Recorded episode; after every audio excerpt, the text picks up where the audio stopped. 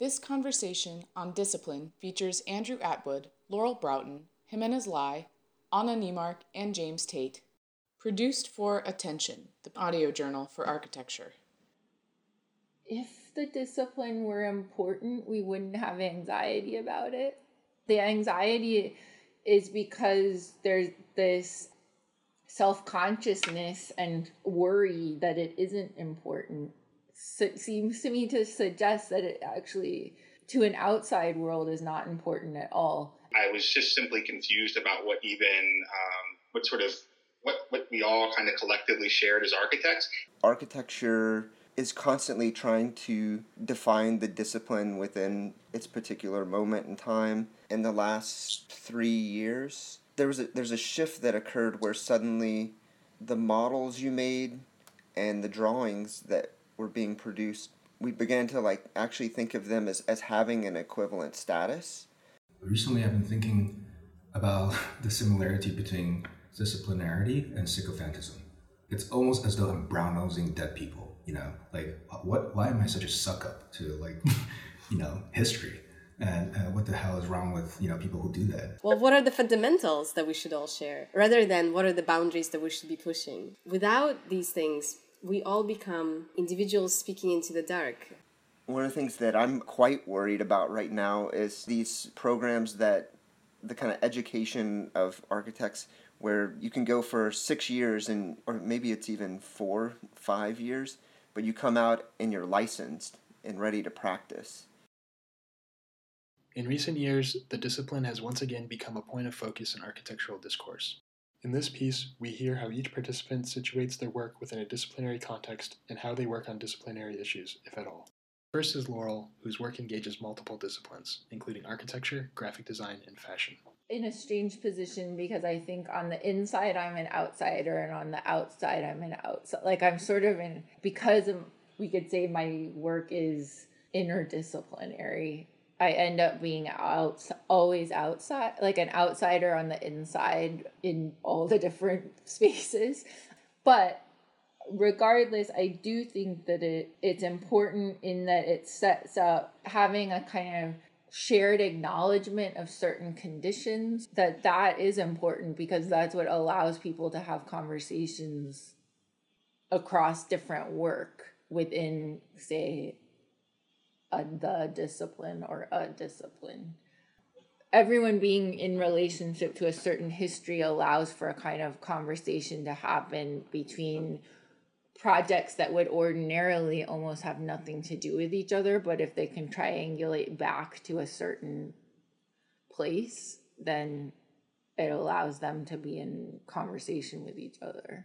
One way to maybe think about I mean, yes, our work is disciplinary. It engages the history of the discipline, it engages the contemporary tools of the discipline, it engages all kinds of themes and conversations that are really within the realm of what architects might be interested in talking about and what constitutes a work of architecture. And this probably comes back to some of the questions that Peter Eisenman would have raised a while ago. So this is not a kind of new topic, but a return to maybe the center of some of the debates that are that have been ongoing for a while now. I think that's where a lot of our work started was uh, I, I would just say a kind of confusion or anxiety or overly self conscious way of working that just had no idea. I just like I had no idea. Sort of, I, I and I both were educated on the East Coast and then came to LA, and then sort of being dropped into this. I, I was just simply confused about what even um, what sort of what, what we all kind of collectively shared as architects. I mean, in a very small group of people, like the sort of 150 people that teach architecture in the United States uh, that operate, let's say, in between the northeastern United States and Southern California. I had no idea, and so I think a lot of those early works were just like, what, like, what do we all kind of collectively share? What what might be at the core of the discipline? I thought we were kind of early to that, but now that, that like people, meaning amongst our peers, but now that word also it gets used so much. The discipline, we're just we constantly refer to things as being the sort of disciplinary boundaries and the disciplinary stakes. I, have a kind of exhaustion for that term. the terms that you're picking are, are certainly the ones that I think get thrown around the most. I don't know if discipline or disciplinary is something that people don't necessarily understand what it means, but I think it does. It sort of stands in for things that it doesn't that it probably doesn't need to like way too much now. That was Anna and Andrew of First Office. Now James Tate. I think that probably very much influenced by my time working with Michael Meredith and Hilary Sample is just this idea that architecture is constantly trying to define the discipline within its particular moment in time. Some people they say, "Oh, there there's a discipline and and this is what's in and this is what's out." I actually like the fact that maybe if I were to list 10 things that make up the discipline and then you were to, to list 10 things that would make up the discipline, there there would be certain things that we would probably both write down, but then there would be things that you would include that I wouldn't include. And I think that it's it's those kind of overlaps and edges and tensions that I think force us to continuously question ideas of what architecture is and can be, might be, should be. Part of my graduate education was in a time when interdisciplinary was rampant and just about anything and everything was on the table. And because at that time we weren't really no one was talking about the discipline at that point. There was nothing to really bring it all together. I think that questions of, of the discipline have slowly in my mind begun to be more of like how does one go about disciplining their work and how do we go about disciplining things maybe i do subscribe to that side of architecture that emphasizes that architecture that architects make representations. There isn't one way, there isn't a right way or a wrong way to draw things or model things, but I think there are ways of working that, that are more that are more architectural than how other creative fields go about making representations and how they think about things. And a lot of that is from this accumulation and construction of a body of knowledge that we call architecture. Um, like there are certain tendencies that I think and persistencies that we see starting, you know, with the ancient Greeks and the ancient Romans and in Egypt where certain tendencies begin to pop up dealing with kind of ideas of outside, inside, corners, the kind of proportioning of things, you know, are things put together in terms of kind of this plus that, or is it starting with a whole and carving it out? I think I think certain things begin to be really associated with how one thinks architecturally that over over the next 2000 years can be picked up again and again and modified slightly in their own time and when we, when we look at certain drawings, we're able to compare notes in a way of how the how these ideas get how they change, how they move. I don't I don't think they get better or worse. I think that they reflect something in each moment in time. And in some ways, while plans and sections might be the most kind of foreign thing for the general public to look at and to interpret, I think architects are able to look at those drawings and they're in a lot of ways a kind of a reflection of, of the given architect's kind of relationship to the world at that time. In contrast to James, Jimenez is skeptical about such fascination with disciplinary history. To be honest, I've been conflicted myself recently. Recently, I've been thinking about the similarity between disciplinarity and sycophantism. It's almost as though I'm brown nosing dead people you know like what why am i such a suck up to like you know history and uh, what the hell is wrong with you know people who do that and so i think about that sometimes you know uh, a kind of almost religious sycophantism that's a possible like orthodoxy way of performing discipline it's almost almost like toting the party line like there are certain words you have to avoid or certain words that you, you must say uh, which is ridiculous when you think about it I mean, and, and you know me, I, am a skeptical guy. Like almost always, I, I just you know like I'll create something and then right away I'll turn around and look at it and think that's stupid. yeah. and uh, and that's how I feel recently about uh, the idea of this discipline, disciplinarity. Like there's a kind of liberated, let's say, freedom, for lack of better words, uh, for people who just don't care. Uh, and when they don't care, they create this kind of island uh, where something, something I guess obscure or totally strange could happen. Uh, now, of course, there's danger in that, right? Like, I mean, we've talked about Alanis Morissette in the past. Like, that's what she does. She's in her own little bubble, and therefore her music sucks. But then, like, and so for people like Madonna or Lady Gaga, like, for them to know history, uh, it's important, and that's why their music is so great because you know they understand history. But, but I guess so, which is why I'm saying I'm conflicted. Like, I think I see the importance of history and I do it, but I'm simultaneously increasingly becoming more and more skeptical skeptical of it. We came to LA and we realized that the first question everybody asked a student was how is your project pushing the boundaries of the field? What is new about what you have pr- produced? And having given the kind of assignment to participate in the core um, and uh, write some of the core curriculum, I think both of us looked toward like thinking about well what are the fundamentals that we should all share rather than what are the boundaries that we should be pushing constantly especially with students? And so i think fundamentally came back to the question of what is it that we teach that we can share? What are the norms of the discipline? What are the conventions of drawing something? How do we discuss things that are not at all pushing the boundaries of the field. They're completely in the center, and yet using all of the vocabulary that is normative, uh, still kind of produce something that engages us today. I teach at SCI-Arc, and uh, our terminal project is the thesis.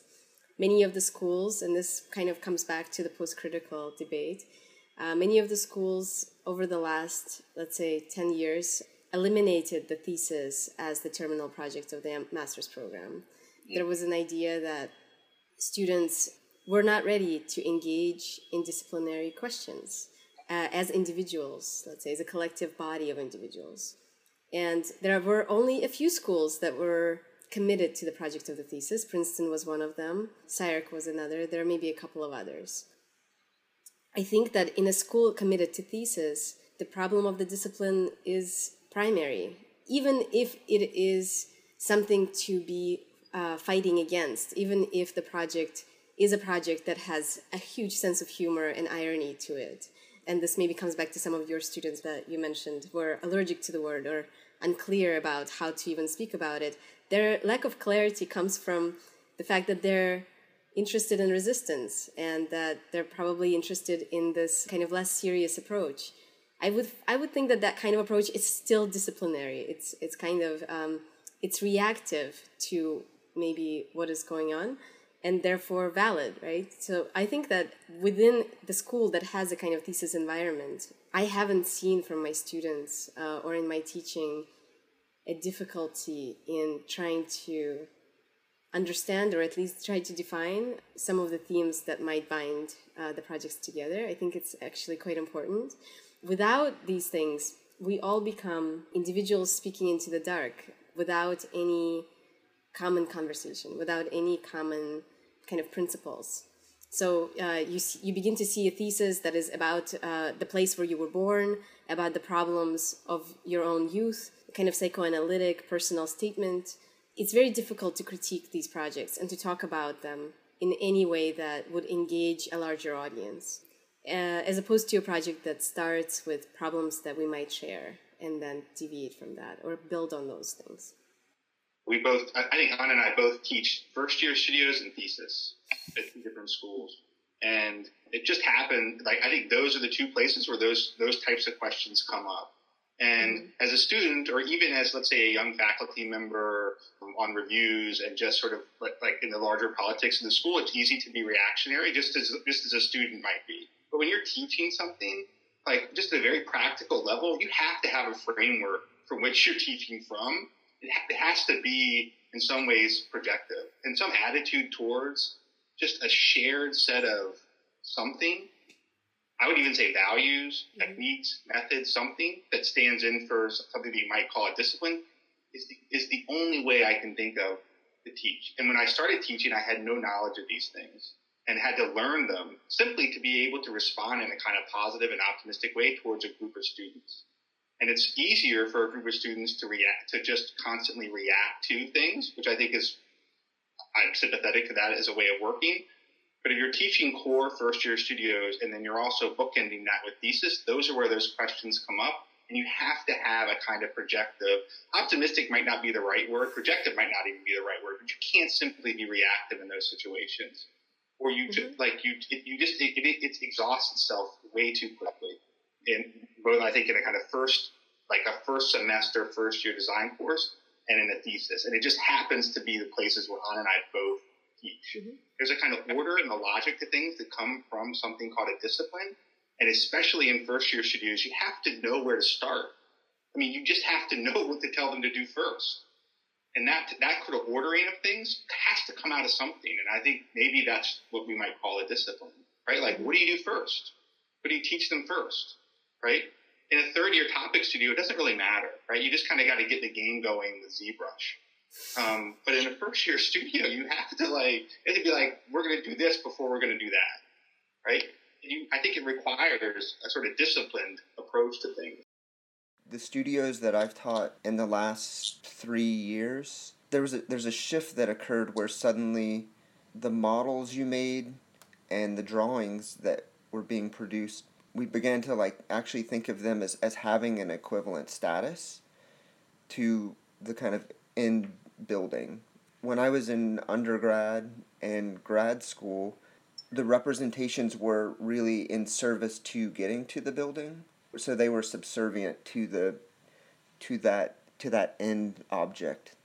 I think one of the things that began to happen, especially probably my exposure to Eisenman, and being a TA for the visual studies course that he teaches at, at Yale, I think the drawing started to, its status began to change for me.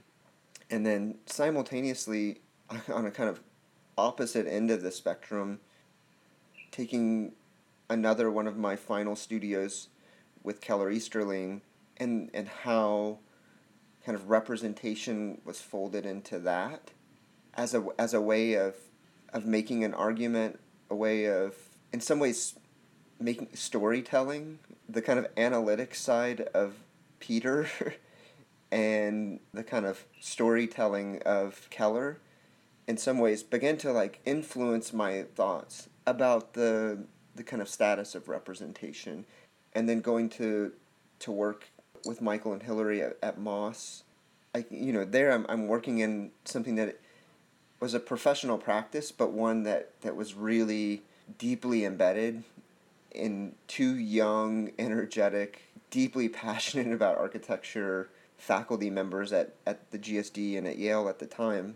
And the, the drawings that we would produce there were not just about the drawings that you would produce to give to the contractor to execute the thing, but they had to also, they themselves had to have an idea and then being exposed to Maltzan where it, was it was less about the drawing there and more about the model. So the status of the model, the way that the models inhabited the studio space.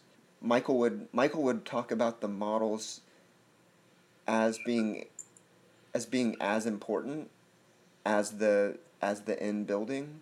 So I think being exposed to two professional practices where where that was on the table, and and you know it was probably also on the table when when I was working for Mockbee.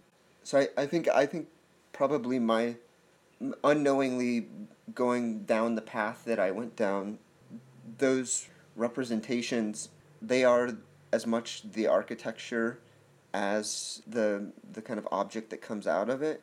They're in a lot of ways working on the discipline. One of the things that, that drawings do that buildings struggle with is drawings and models in some ways or any kind however we we document the kind of fi- I would say the fixed position of once you've either photographed a model or how you made a model, how you made a how you make a drawing, the kind of fixed position of, of those documents, they in some ways lock in a, a particular moment in time and they're kind of making an argument at that at that moment uh, about what architecture might be to me, the plan and the section are so important. Like, mm-hmm. it's really hard to dispute how dominant it, it is, and and in my opinion, how, how dominant it will be. Uh, it will continue to be very dominant in, in our world, uh, you know, in the world of architecture. Uh, that said, I think there are other ways of describing architecture, and there are also other ways of maybe even describing urbanism so I, I, made a presentation recently about cinema and architecture.